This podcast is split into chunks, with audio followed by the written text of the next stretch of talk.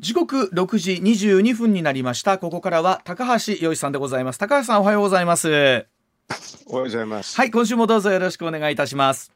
はいよろしくお願いいたします、はい、まずはこちらからです。アメリカの債務上限問題。これってどういうことなんでしょうか？アメリカの債務上限の引き上げをめぐって12日に予定されていたバイデン大統領と野党側との協議15日以降に延期されることになりました。アメリカの財務省は12日連邦政府債務上限の到達後も支払い履行など資金をやりくりしてきた特別措置について今月10日の時点であとおよそ12兆円しか残されていないことを明らかにしています。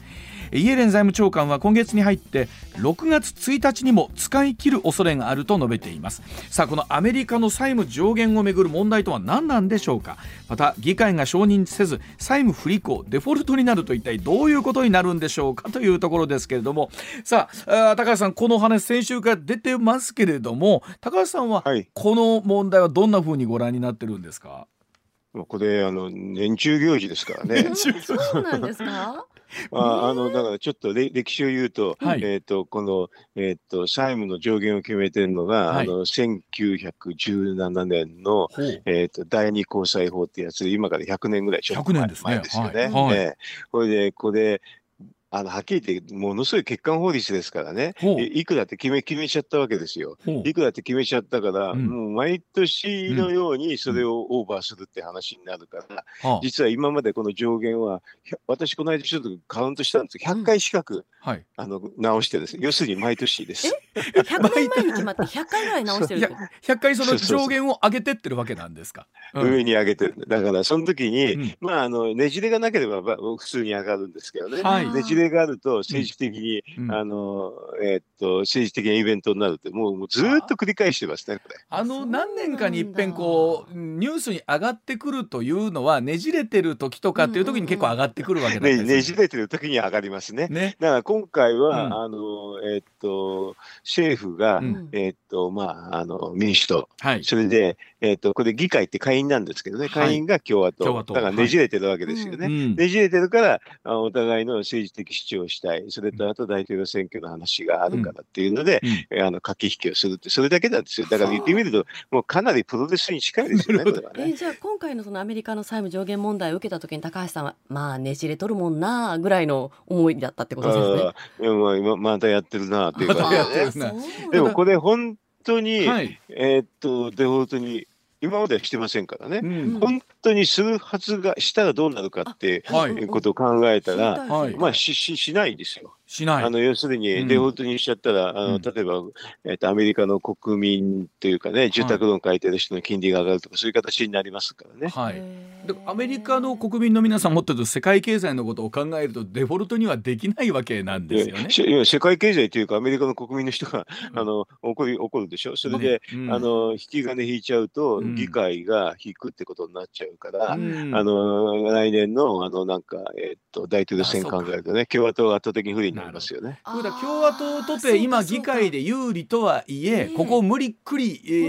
ー、そういうことにはできないということなんですね。今まではしてこなかったですよね。だからあのそんなでちょっと前もあの、このねじれの時にあるんですけどね、はい、あのそのうちやるのがやるっていうかね、うん、えっ、と、ギリギリ結構やってる時に、うん、政府のガバメントシャットダウンっていう、あの、要するに、はい、えっ、と、政府機関の閉鎖って言って、どっかの役所かなんか閉鎖するんですよ。役所閉鎖して。役所閉鎖するとね、やっぱりあの国民生活にちょっと影響が出ていくから、必ず文句は議会の方に行くんですよ。はあ、はあ、オバマ政権の時とかありませんでしたっけ、ね、なんか、えー、そうそう。こういうのはだから過去の歴史を見てね、うん、えっ、ー、と、そういうふうな、あの、こういうふうにありましたねって、だからまだね、うん、あの政府の閉鎖まで行ってないから、うん、あの大したことないんですよ、だから政府の閉鎖ぐらいまで行くんじゃないですかね。これ、かもしれないね、高橋さん、これ、そもそもですけどね、その100年前、高橋さんおっしゃるに欠陥法ということなんですけど、例えば債務の上限、ここまでって決まってったいきさつみたいなものってもともとでいうとどういうところだったんですか？だからまあだから借金がけしからんって言った人がいたんでしょうね。はあ。でやっぱり、うん、だから間違ってこういう法律を作っちゃったっていう。うん、あの世界でこんな法律のあのある国なんかないですからね。はあ。いかに欠陥法があるかわかりますよ。あの根本から変えようっていう話にはならないんですかだってやっぱりプロレスっていうの材料があった方がいいじゃないですか。プロレス喧嘩してるふりがしたいってこと？心配、うん、だからこういうので騙される人もいますけれど、うん、あの要は、ね、多くの人はまたやってるんだって感じですよね。あそうなん。ちなみに本当の本当のデフォルトにはならないためになんか高橋さん奥の手もあるっていうふうになんか高さんお聞きしたんですけど、まあ、あのほんのちょっとですけどね、うん、えっ、ー、とまああの政府って資産が売れるし、うん、資産が売れればお金作れるでしょ？はあ。うん、それとかあと、うん、あのあまあすごく大きい金額じゃないですけど政府紙幣っていうかね、はい、あの政府だってお金を発行できるわけなんで、はい、あのでまあいろんな奥で奥の手を考えるとコインも発行できるでしょ？う。んだから例えば、うん、うん、1兆、1兆ドルコインなんかを発行して。でも、これ発行しても意味がないんだけど、これを中央銀行に持ち込むんですよね。中央銀行に持ち込むと、あの中央銀政府の口座にお金が振り込まれますからね。へえ。1兆円コインなんだらいっそのことちょっと見てみたいもありますよね。それがそういうことが。いやあの誰も見られることないですよね。見られることなく作られて、うんうん、見られることなく持ち込まれて、まあ、そういうふうな頭のシミュレーションっていうのは結構あってね、うん、あのど。こでも行われてて、だからまあでもそんなの多分やる必要もなくて、あのこの政治的な折衝ですからね、はい、あのどっかで妥協するって話ですよ。だから、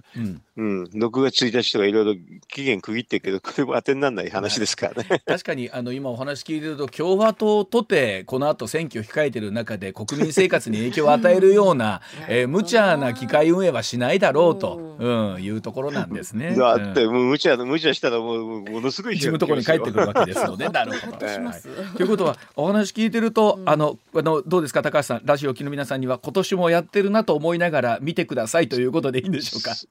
そうですね。だからね、はい、これの破綻確率っていうのはね、うん、ちょっとは高まるんですけれど、はい、でもね、あの、まあね、破綻確率が1%から2%か3%になったってレベルですよ。それでも3%なるほどだそうであ、でもこんなのもう全然大した数字じゃないですよ、正直。はい、うんでそれが少なからずバイデンさんが来る来ないに影響してたんですけども どうやら、えー、バイデンさんも18日来そうだと、えー、来られると。だからまあ来て来なくてもね、うん、あの来ても来なくてもね、うん、まあか彼のまだ出番じゃないですよまだ。だって6月の1日ですからね。うんうん、あの要するにこれ日本にやってると帰ったってややった後やってサミット終わった後帰ったって全然間に合う。間に合うということだそうなんですさあ、それではその G7 広島サミットのお話でございます。こちらです。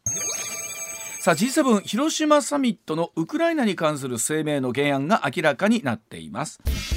今週19日に開幕する G7 広島サミットで発表する予定のウクライナに関する声明の原案明らかになりました。ロシアによる侵攻国連憲章を無視した侵略戦争だと強く非難しましてウクライナにできるだけ早く恒久的な平和をもたらすためのあらゆる努力を払うとしています。G7 広島サミットフランスアメリカイギリスドイツ日本イタリアカナダの首脳が集まって21日まで行われるということなんです。ですがさあこの中でどんなことが話されるのかということなんですけれどもさあ高橋さんの今回の広島サミットの注目テーマはどこに置いてらっしゃるでしょうか？まあ、広島ですからね、はい、あのロシアに核兵器、うん、今の戦術核を使うか使わないかっていうのは結構議論になってるんでね。はいね、それをどうやって使わせないようにするかっていうのが、まあ、最大のポイントだと思いますけどね。うん。さあここでその先ほどお話ありましたけれども、まあ、ウクライナに対する政府声明の原案明らかになってますけれどもさあここで出た、ええ声明みたいなのがどれぐらい影響してくるのかということなんですけどもね。うん、まあね、あの、えー、戦術核使うか使わないかっていうのは、まあ、プーチン次第ですからね。はい、あの、それで普通の人じゃないかもしれないのでね。うん、ただね、あの、戦術核使うときに、あの、ロシアは一人で判断は下せないはずなんですよ。プーチンだけでは。はい、はいあの、これは何でもそうなんですけどね、一、はい、人で判断下すと、その人がボタンを押しちゃうと危ないじゃないですか。はい、危ないですもんね。うん、だから、あの、何人かでボタンを一緒に押すはずなんですよね。うん。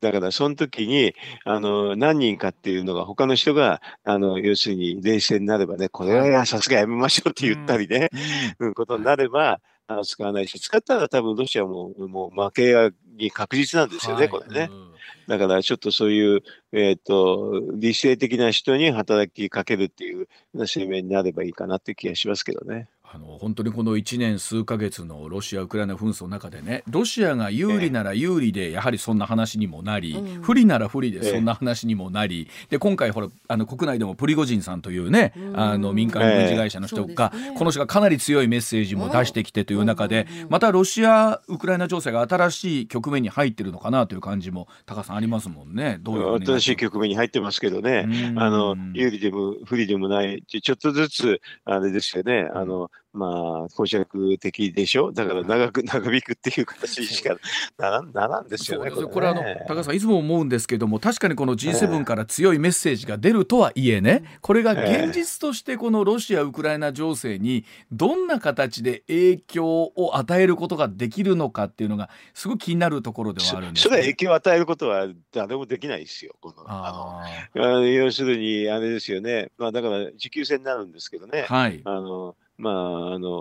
ウクライナも負けないように、はい、あのね、欧米の国は支援する、うん、日本も含めて支援するんですけどね、はい、それでロシアの中の方にも中国もいるしね、だからなかなかあれですよね、こういうのって、なかなか決着つかないで中身くんですよね。はいねまあ、それでいうとこう、例えば対中国のね話題として G7 の中で唯一中国と覚書を結んでいるのがイタリアだそうなんですけれどもそのイタリアがあの巨大経済構想圏であるこの一帯一路から、えどうやら離脱をするんではないかというような話ありますけれどもこの辺りのメッセージはどんなふうに、はい、えそれはあの、来年の、えー、と3月なんでね自動更新の期はい、あの時間が、うん、だから今回は多分出ないと思いますよ。はい、要するに、今の段階でやると、やっぱりイタリアも中国から制裁だったりしちゃうんで、うん、そうすると、あれですよね、あの来年の3月まで、で確か、えーと、3か月かそこら前にこう、えーと、通告するんですから、はい、この年内ぐらいに、うん、えーと、決めればいいんでね、年内ぐらいに決めればいい話を今、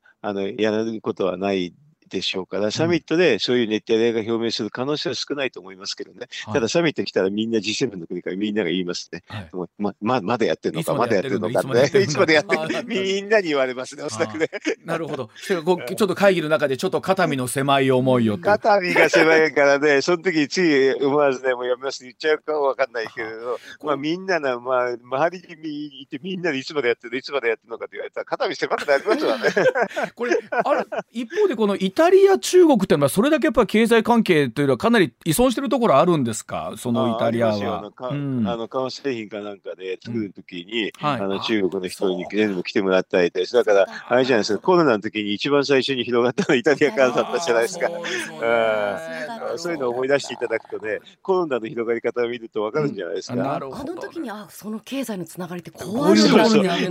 そうそう。人のつながりがあったりするから意外なところからええって感じになるじゃないですか。この一帯一路からは例えばバルト三国とかもですねこう撤退をしている、離脱していると。となってくると本当中国はますますこうデカップリングで孤立化していく感じっていうのがあるんでしょうかね。それそうですよ、うん、でももともとねあのあのなんていうかなあの一帯一路ってね、はい、あこぎなね金融でね小利貸しみたいなところがあるからね、はい。えー、あれはやっぱりあんまり良くない話ですよね。中国の方の経済圏っていうのはやっぱり不安定ですよね。うんね。あの確かにそうやって思うと G7 で話し合わなきゃなんない内容ってたくさんあるんですよね今思うとね。うん対対面だとね、こういう話できるでしょ？はい、オンラインさすがにね、同化するのは難しいでしょうけれど、はい、入ってたら、こっそりね、はい、本当に、本当に、いつまでやってんだとか言われたりしてね。そうか。内緒話できないけど、そうそう、オンライン内緒話ができにくいんですよ。すね、だからね、こういうふうに対面だとね、うん、あの、表向きはこういう話あんまり出ないと思いますよ。ああ、なるほど。うんでもね、やっぱり対面の意味があるのはね、うん、ちょっとそちょっとちょっとつってこそこそこそとかね、みんなでね、言ったりとかね。どっかで肩身狭い思いをしてもらうとかって大事なことなんでしょうし、今日本肩身狭いことないんですか今なんか抱えてる。今はないんじゃないですか比較的あの、え堂々としてこの間ね、あの、ぶえっ、と行ったし、あのブチャにね、ブチャっていうかね、ウクライナに行ったからね、ちょうどね、行かなかった日本はね、ちょっとかっこよかった。肩身狭かったわけですね。肩身狭狭かったでしょうけど、一つ行ったから、うん、今比較的大丈夫じゃないですか？なるほど。で、これどうですかね？例えば日米首脳会談もね、21日行われるということなんですけれども、まあこのあたり、えー、それこそ対面で喋って、えー、どんな風なものが出てくるのかということだと思うんですけれども。まあ表向けたあのねやっぱりあの中国包囲網っていうかね、はい、最近あのええー、といろいろと半導体の話もそうだし、うん、あの中国がいろいろ中国がいろいろ苦しんでるんでね、はい、そういうところに対してねやっぱりあれですよね。あのこれで韓国もちょっと入れると思いますけどね、はい、そうね。そういうとこ入れて入れて、うんうん、あの要するにえっ、ー、と中国とえー、っと民主主義国が民主主義国のね、はい、日米あ日日米韓は違うとかねそんなのが出てくるかもしれませんね。はい、それ合意をね。なるほど、はい、これあのよく見ますとね例えば5月11日からは新潟で G7 の財務大臣会合中央銀行総裁会議やったりとか、もういろんなところでいろんな大臣会合やってるんですよ。やってるんですよね。10月には例えば貿易大臣、はい、会合とかね。えーえー、この間、その新潟にその会えーと、G7 の直前に行きましたけどね、はい、すごいすごいあれでしたよ。警備でしたよ。あそうですか。タクシー全然拾えなくてびっくりしましたけど。ね。新潟で5月11日から13日に、そうか、えー、高野さんこうサミットとかに帯同なさったこととかっていうのは財務大、えー、大蔵時代とかっていうのは？シャミと、はい、あこれ海外はね行くの嫌だから 行かないな。海外は行くの嫌だから行かない。このねあの要するにあ私は海外だもうダメなんですあそうなそうなん飛行飛行機のあのなんかなんていうかなあのジェットラグって言ってね時差が時差ボケがもうほんのすぐ激しくて。あそう全然意外ですね。いやだ全く全くダメなんですよ。これまた人人によるんですけども、全然平気な人いるんですけど私全くダメ全くダメな人なんです。海外飛び回られたイメージだったんですけどね。いやいやととんでもないもう行ったらもうかな体調不良でもうすぐバタンしちゃいます。これだからそうやって思うと各 G7 の開催国とかっていうのは今ざっと見ていると本当日本中で各分野の大臣が、えー、集まって会議をする国際会議やるんですね。うん、いやたくさんやってるからそれぞれ地方のところは大変ですよ。あのもう警備がものすごくて。本当だ本当だ。だから大阪も10月の終わり、堺だそうなんですけどもやってくるということなんですけど、さあその意味で G7 の関係閣僚会で高橋さん注目されてるところというと？やっぱりこれ、うん、あの財務省のやつでね、はい、あのこれお、お金の話で、あの多分ね、あのインドとかあの裏側ではね、はい、あの表向きはちょっと違ってるんですけどね、裏側ではね、やっぱり中国に対する資本規制とかね、はいはい、そういうのを強化していくんじゃないかな、あの思いますよ。要するにロシアにはやってますけどね、大体中国が全部抜け穴になっちゃうんですよね。はい、それで思うと、やっぱりこの実務閣僚会議の会合とかって結構これ大事なんですね、その G7 の中で。えー、そうですよね、うん、そうそれでやっぱり実際に会うから、さっきみたいなね、ないあのこそこそっていうのもできるでしょ。はいそういったお話ができてうん、ごごそごそのが意味があるんじゃないですか？あのあの最後集まって何か決議する時っていうのはもうねもう決まって仕上がったもので、ねえー、ごそごそが大事。そうそう。何の会議もそうですね。ごそごそ大事ですよね。わかりました。はい、えー、ではもう一ついきましょうこちらです。時刻6時40分になりましたさあふるさと納税裁判泉佐野市が高裁で逆転敗訴というお話ですさあ大阪府泉佐野市が多額のふるさと納税集めたことを理由に地方交付税を減らされたとして国に対し決定を取り消すよう求めた裁判の控訴審で大阪高裁決定の取り消しを命じた一審を覆しまして減額の妥当性については踏み込まず法律上の訴訟に、えー、該当しないとして市の請求を棄却したということなんですけれども、えー、まあ、ふるさと納税はねその根本の仕組みを高橋さんお作りになったということなんですけれどもこれちょっと高橋さん整理だけしておくともともと2019年に泉佐野がふるさと納税で返礼金にこれギフト券をつけるして185億の寄付を集めました。で国は多額の寄付収入があるでしょということで2018年度におよそ5億円近くあった地方交付税の額2019年5300万円にこれ減額したということで泉佐野が決定の取り消し求めて国相手に裁判を起こしました。で一審では大阪地裁はふるさと納税の寄付金収入が交付税の減額要因になる根拠が見出せないということで国に対して決定の取り消しを命じました。で国がこれおかしいだろうということで控訴しまして今回なんですけれども今回大阪高裁は行政内部で調整するべき内容で法律上の訴訟ではないということで 泉佐野の言った訴えを退けたというかこの一連のこの流れなんですけれどもさあ高橋さんこの一連の流れを高橋さんどんなふうに、えー、ご覧になってなんか、うん、この交際は仕事してませんよね。交際仕事してない。うん、だってあの門前払いでしょ？門前払いです、ね。形式的な話で、はい、こんなんだったら別に裁判所いらないですよね。これあの行政内部で調整すべきなんでうちの話ではないですよっていうことですよねこれね。うん、まああのこれ総務省令って言って、はい、まああの総務省の省令っていうのでなってるんですけどね、はい、あのでもその内部でって言ったって泉佐野市にその省令を、うん、あの、はい、と議論するあの場がないですよねこれね、そうですよね。これじゃあ、うん、だからこれはこんなのがあのなんか行政の中だっていうふうな話してね行政の中になってないんですけどね。うん、てっきりそういうこういったこう行政上のトラブルは、そういうなんか解決するる特別な手段があるのかと思ってました。うん、これ症例だとまずないですよ。うんだからな、な、なんなんですかね、こういう、こういうの言い方は。となると、泉佐野さん、えー、総務省さんお、お二方でどうぞお決めくださいということなんですよね。お二方、ね、泉泉さんの総務省で話したら上からガツンとやられちゃってあのあのアンフェアじゃないですか。そうですよね、え ー、になっちゃうような気がするんですけど。なんでこうこういう高裁がこんな判断するのかなと思いますけどね。ねなるほど。もうちょっと中身言えばわかるんですけどね中身でねあのなんか合理的にあの話をすればいいんだけど中身に立ち入らないでね、はい、お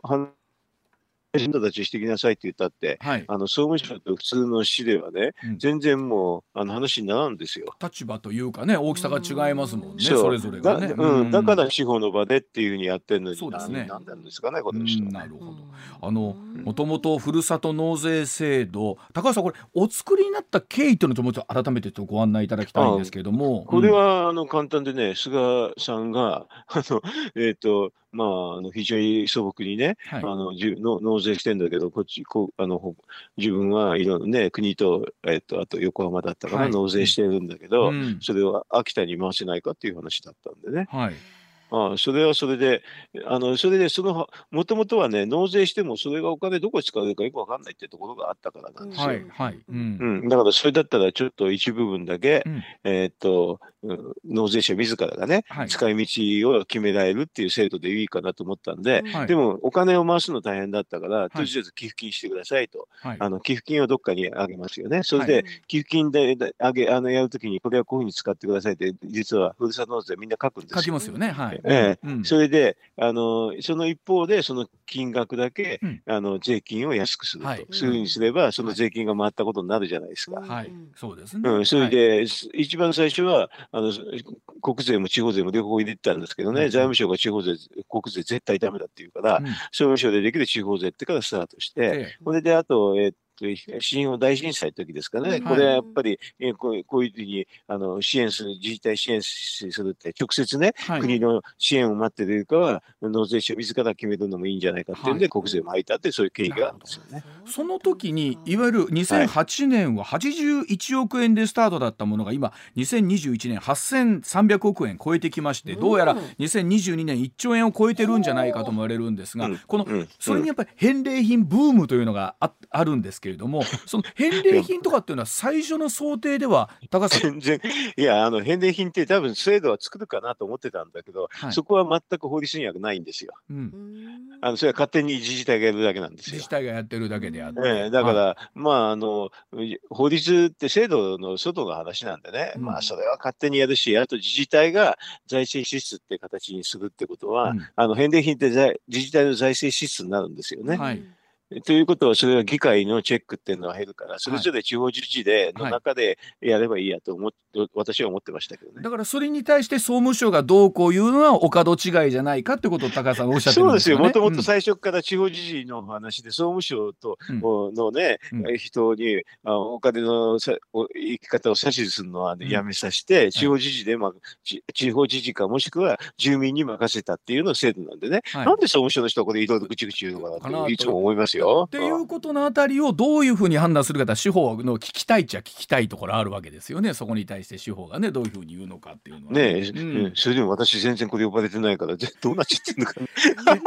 普通はなんかね、うん、学識の承認かなんかで呼ばれても不思議じゃないんですけどね、これはね。あの作った、ね、作った人どういう意図だったんですかぐらいは聞いてほしいですよね。はい。であの確かに一方でねふるさと納税でこう例えばお金が入ってきた時にあの自治体の収入になるのがざっくり47%で例えば返礼品の調達費で3割送料とか手数料とか考えるとそれでやっぱ半分近く、えー、来てましてこれはこれで問題じゃないかっていう動きもあるんですけれども高田さんこれに対してはどうですか、うん、ちょっと自治体が財政支出してて持ち出しになってないんだから別にいいでしょ。あの持ちだって自治自治体、うん、自治体の方が、あれですよ、財政支出の、ね、内容の話ですからね、それで文句言うのは住民ですよ。はい、あそれはだから議会なりで住民も含めてどんなふうに議論するのかってことなんですね。他の、うん、他の人が言う何か言う話じゃないですよ。あの入ってきた分の半分しか自治体に入ってないじゃないかと他の人が言うこと自体がおかしいと。うん、そうでしょそもそもの趣旨から考えると。そうですね、で一方で、ね、高橋さん例えば東京都とか、まあ、あいわゆるこう多くね地方から人が集まってきてて、えー、そこで納めている税金本来なら、えー、東京に納められる都民税住民税が減ってって、えー、今まで累計で2300億。ほどが、ええ、流出しているというふうにやるんですけれども、この辺りの東京都なり都市部の言い分というのはいかがでしょうか？うん、それ首長さんが言ってんでしょ？はい。うん、えっ、ー、と東京都のホームページにね載ってると。うん、だからく首長さんですよね。はい。だからそれ住民が文句言わなきゃそれはそれでいいんですよ。ああ。要するに私、何でもね、住民目線でやってただけなんですよ、これ。はい。だから、なんで首長さんはそれはね、ちょっとね、あの営業部努力不足でね、あの、税収が減って文句言いたくなるかもしれないけど、でも、同じ制度なんだから、頑張りゃいいじゃないですか。え東東京都なり、え都市部は都市部で頑張って何かそういう制度を作ればということなんです。制度あの、要するにね、あの都市に税金を納めてもね、あのなんていうかな、そのじ納めてる実感がないから、それだったらちょっとあの地方に行っていうふうに住民が判断してるだけですよ。だからそれで言うとやっぱり返礼品とかがあるって結構実感としてはあるんですよね。あので何々市に対して納税しました、これを子どもたちのために使ってください。それに対してお肉送られてきました、うん、納税したなっていう感じはあるんですよね。そうそうそっちの方が重要でね、はい、あの要はねそういう住民目線をちょっと生かしてるだけなんでね、うん、なんで首長さんがいろいろ文句言ったり他の人が文句言ったりするのかなっていつも思いますよ。あのさっきお話あったように例えば2016年の熊本地震ではふるさと納税の仕組みで19億集まった、もう返礼品いりませんと、とにかく自分のお金を寄付させてください、今回石川の地震でも早くも6日間で1500万円集まったということなんですよね。うんだからあの本来の制度は返礼品はないんです。はい、返礼品はだからあの自治体が勝手にややるあれで、はい。はい、それでその自治体の住民がそれを認めて、あの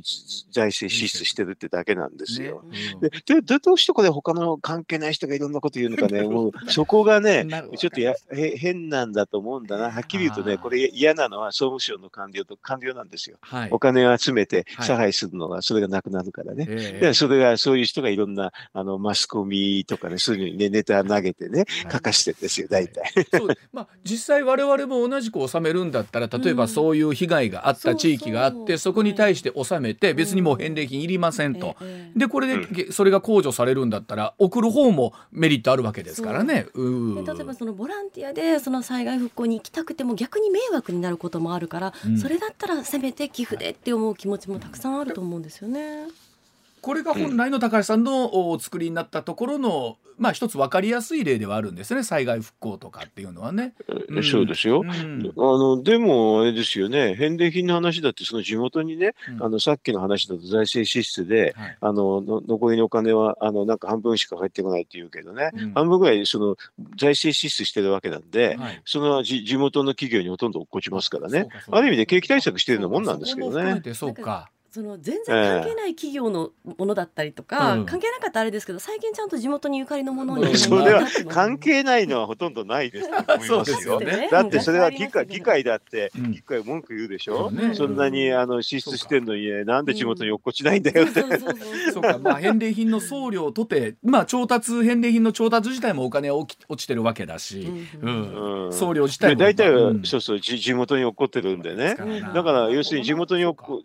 あの支出してると思えば、はい、あのそんなあのこと言ったら、予算支出なんてほとんどそうですからね、はい、地元に落っこちるわけだから、それでいいんじゃないですか？だから今回のふるさと納税裁判、地元目線というところで見ると、見え方分かってきますよというところがね、今、高橋さんのお話であったと思いますけれども、うん、さあ、高橋さん、うん、そう役人目線じゃだめです。役人目線ではなく、地元目線の住民目線、でどう見るか。はい、では、お知らせの後、すみません、景気対策について高橋さんお話をお伺いしてまいります。はい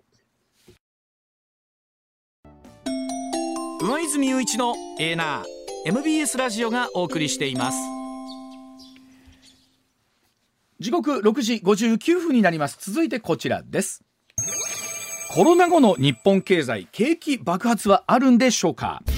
東京証券取引所に上場する企業の昨年度の決算発表が12日ピークを迎えました。これまでに通期の決算発表した企業の半数以上増益となっています。コロナ禍からの経済活動での正常化で空運陸運などの業種の業績改善したほか資源の価格やの高騰や円安の効果など商社などの業績が押し上げられているということですね。特に大手商社三菱商事三井物産最終利益1兆円超えるなど資源価格の上昇昇円安によって過去最高の業績相次ぎました。さあこの辺り、え、コロナ後の日本経済このまま景気爆発となるんでしょうか？7時の時報の後高橋さんに詳しくお伺いをしたいと思います。7時のお知らせでございます。まあ、高橋さんこれ数字見てますと商社だったりとか海運だったりとか、まあ、トヨタ、えー、いずれも過去最高ということなんですけれども、この辺り、日本今回の数字高橋さんどんなふうにご覧になってますか？企業の決算。はい、だってこれ円安になったから、はい、あの当たり前ですね。だからなんか悪い円安なんて言ってるね、まあ、マスコミが多かったでしょ？だからその時私すごくその時からバカにしてたはずなんですけどね。はいはい、だからやっぱりでしょ？っていうことだけですよ。ねえ。あのどうですか？これこそコロナが先週ね5類に移行されてまあこれがどうなっていくかということなんですけど、うん、だからこれはコロナと関係ないんですけどね、要するにこの円安だったからって話で、はい、それでコロナが終わったから、はい、あの要は結構いいチャンスでしょって言って。と私は言ってるだけなんですけどね。だから、その、なんかこういう話すると、ななんかこの景気良くなったのがコロナのせいだというふうに勘違いしちゃう人もいるんですね。これは絶対違います。はい、あの、まあ、あの、はっきり言うとコロナ足引っ張ってたんですけれど、うん、要は円安です。ほとんど円安で説明できちゃいます。えはい、で、まあ、いつも言われているように、この例えば、えー、こういったところに上がってきた金額っていうのは、こうどういうふうにまたね、えー、日本経済全体にこう波及していくのかっていうところになるんですけれども、うん。この日本経済全体に、はい、まあ、あの、儲けてお金持ってる人がいるから、それをめめあのそのお金を持ってる人に、うん、目指してビジネスが行われるって、そういうこと。です。なんですよね。えー、はい、えー、あのどうですか、例えばそのコロナのお話でいうと、新型コロナ対策100兆円投じられましたけれども、はい、まあ、今回、改めてこのコロナ対策というところも含めてですけれども、あの、うん、100兆円投入したんでね、うん、あの結構、使い方なんかみんなも文句言ったりするんですけどね、はい、あのこれ、経済学でいうと、マクロ経済学の、まあ、有効需要の原理っていうのがあって、これはケインズが言った話なんですけどね、はい、まあはっきり言うとど、どんなにでもお金使えばいいんだよってで終わっちゃうんですよ。だからね、それは関係ないん。ですよ。お金に色ついてないし、だからお金を、あのまあね、ふんだんに使ってくれるように巻けばあのいいんだよって話でね、うん、ちょっと倫理的じゃないんですけどね、はい、あの穴穴掘って埋めてもいいんだよって、そんなのがケインズは言ってたんですよ。だから要するにお金をお金を使えばいいって。っていう意味では、どどんな使い方でもいいんだよって、だからこれを言うとあれですよね、この医療関係にね、お金を出してね、はい、あの不謹慎だとかそういうのがすごく言うんですけどね、まあ景気的に考えると、どこに使ってもいいんですよ、はっきり言えば。まあ、それを結構使ったから、うん、あんまり景気の落ち込みはなかったんですよ、世界のあの経済に比べて。例えばイギリスなんかは22%落ち込んだりとか、イタリア17%。もうみんな20%がね、日本は一桁ですからね、結構。9.9%。う。ん、そう耐えたということですよね、日本はそれで言うと。うん、まあ、耐えたっていうか、お金つぎ込んだから、あなんか落ち込みが少なかったってことなんですけどね。うん、だから少なかったから、結構そこからの脱出も結構簡単なんですよ。はい、で、そんな中、そのまあ5類に移行されて、また経済活動もこのゴールデンウィークなんか見てますとね、ずいぶんと人とお金動いたなっていう感じありますもんね、高橋さんね。うん、まあでもはっきり言うとね、このね、あのインバウンドとかそういうのっていうのは、GDP に対する比率って1%ぐらいしかないんでね。ね、そうそう。見た目は、見た目は大きいんですけどね。はい、実は経済効果はそれほどでもないんですけどね。はあ。そうとなってくると高橋さんさらにこの経済を上向けるというか景気対策という、うん、うんだから、そうすると、あの、円安系で儲けたやつがあるじゃないですか。はい、そこを、あの、そういうね、動きっていうか、気分のところもありますからね。はい、そういうふうに持っていくって手がたくさんあると思いますよね。だから、今、多分総選挙すれば、いろんな経済対策が山ほど出てきてると思いますけどね。はい。うん。さあ、どんなふうなものが出てくる感じでしょうかね。仮にまあ、選挙みたいなことになってくると、経済対策いや、やっぱりあれでしょう、レジャー関係とか、外に出て、あの、遊ぶやつっていうのはたくさん出てくる。かもしれませんよね、はい、そこにちょっと誘導すればね、ちょっと誘導すればね、はい、あのなんかもう、あのなんか、火がばって燃えちゃうかもしれないなって、はい、そんな気がしますけどね。ねまあ、一方、そうなってくると、選挙の中でこう増税みたいなことをどれぐらい言うのか、隠すのか。ねえ、あんなのやめちゃいいのにねと思いますけどね。いい どうですか、高橋さん、あとどれぐらいこうお金つぎ込んでくると、日本経済、さらにこう上向いてくるみたいな。上向いてから、もう爆発するのはもうに20兆円つぎ込むとほ、ほとんどもう爆発しますよ。20兆円つぎ込んでくると。ええあそう。でそこ例えば仮に数字が高橋さん見えてる中でそういうふうにいかないのは何なんでしょうかね？いやこういうの分かんない分かんない人がいるんじゃないですか？し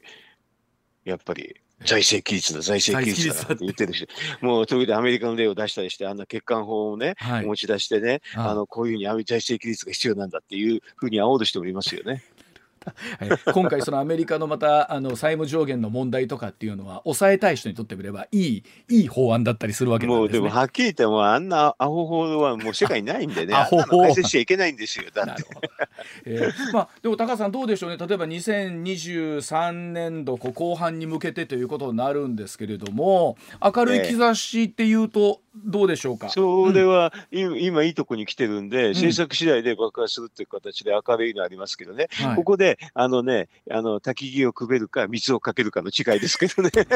この状況で水をかけるっていう意味があんまり我々から来ると分かんないんですけどね。いやだって今、増税の法案って防衛増税の話なんかセットされてますから、もう今国会で法律を成立してるし、するしね、はい。うん、そんなの水をかけますよ。水かけるな、なるほどな。でどうでしょう、さらにこの国会で、いわゆる高橋さんおっしゃったような景気対策みたいなものっていうのは出てこないんですかね？あ出てこないしね、これはもうサミット終わってすぐもう終わりですから、あまあ、LGBT ぐらいしかやらなくてね。もう言ってる間に会期末来ますもんね、6月の終わり来ますもんね。来ちゃいますからね、ねそこももったいない、いいチャンスなのになと思いますけどね。ね。でもそうなってくるとどうでしょう、高さん、最後に選挙みたいな声も聞こえてくるんですかね。もう景気の良さだけであの支持率もちょっと上がってるから、うん、まあスキャンダルとかそういうのが今ないから、うん、でこういうのも終わったんで支持率が上がってるんでね、はい、それであの景気対策なしでね走っちゃおうというふうに思ってるんじゃないですか。ということはサミット終わりぐらいになってくるとにわかそんな話があるなしも含めて出てくるんでしょうかね。そうですね、こだってこうスキャンダルなしコロナ回復でサミット後っていうのは結構いい環境ですよね。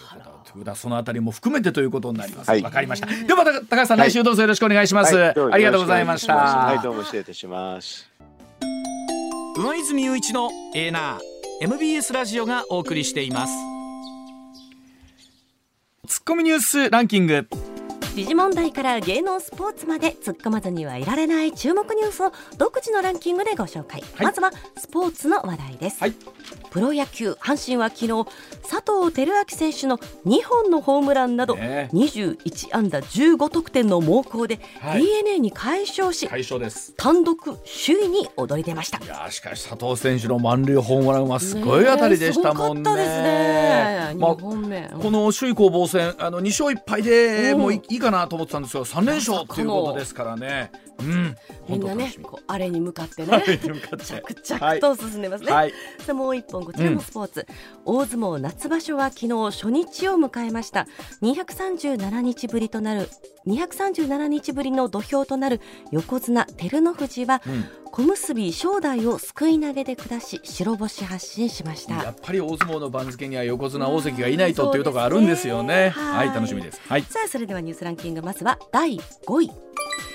将棋の名人戦七番勝負の第3局は大阪府高槻市で13日から2日間の日程で行われ、うん、渡辺明名人が勝ち藤井聡太六冠の七冠王手を阻みました、うん、次の第4局は5月21日に始まり藤井六冠が最年少名人獲得と七冠に王手をかけるか、うん、それとも名人戦4連覇を目指す渡辺名人が勝敗を五分に戻すか注目が集まります。まあ、本当将棋ファンの方にはたまらない一局一局ということねなんですけどもとにかくこの渡辺名人が藤井六冠にはなかなか相性がね、特に名人戦良くないということであるんですけど、これ本当6月の終わりぐらいまで将棋ファンの方はたまらないですよね。はい、はい、続いて第4位。ウクライナのゼレンスキー大統領は14日ドイツの首都ベルリンを訪れショルツ首相との会談に臨みました会談では軍事支援について感謝を述べたほかロシアへの反転攻勢に意欲を示しました、うん、ショルツ首相は会談後の共同記者会見で必要な限りウクライナを支え続けると支援を継続する考えを強調しました、まあ、これ後ほど高橋さんにもお伺いいたしますが G7 サミットでこのウクライナに対する支援どんな形で表明されるのかというところ気になりますよね、はい、はい、続いて第3位9年前のクーデター以降軍の影響力が強い政権が続くタイで総選挙が行われました。プラユット首相が続投を目指す中クーデターで政権を追われたタクシン元首相派による政権交代となるかが焦点で野党がどこまで議席を伸ばすのか結果が注目されます、ね、このタイの総選挙もそうですし、うんうん、先ほどニュースでありましたけどもトルコの大統領選挙もそうですし、ね、さあ国際情勢が今年、えー、そして来年というところで大きくね日程組まれてますんでねどうなっていくのかですね、はい。うん、続いて第2位はジャニーズ事務所のジャニー喜多川前社長から性加害があったとする元ジャニーズジュニアの男性の告発などをめぐり藤島ジュリー景子社長が昨日謝罪する動画と文書を発表しました。ジャニーズ事務所のトップが顔を出すことが異例なことに加え、ジュリー氏が表舞台やメディアに登場するのは女優業を引退後初めてとなりました。これジャニー喜多川氏がもう亡くなっているというところからどうだったのかというね、はい、事実関係も含めてですしあと一方でファンの皆さんが、えー、この辺りをもっとしっかりと説明してくれということで署名を送ったということから大きく動いてきました、えー、さあ今後この辺り透明性はさらにどうなっていくのかという話だと思います、はい、続いて第1位はアメリカのホワイトハウスはバイデン大統領が広島サミットに出席するため18日から訪日すると発表しました。バイデン大統領は21日まで滞在します。アメリカの債務上限問題をめぐり債務上限問題をめぐり混迷が深まっていることから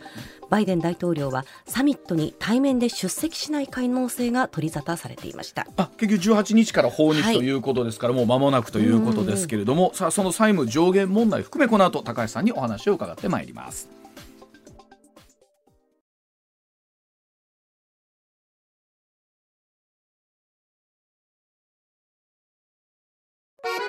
MBS アナウンサーの松井愛です。アラフィフアナウンサーが少し込み入った話しちゃってます。誰とどんな話をしよっかなついつい言い過ぎちゃうかも。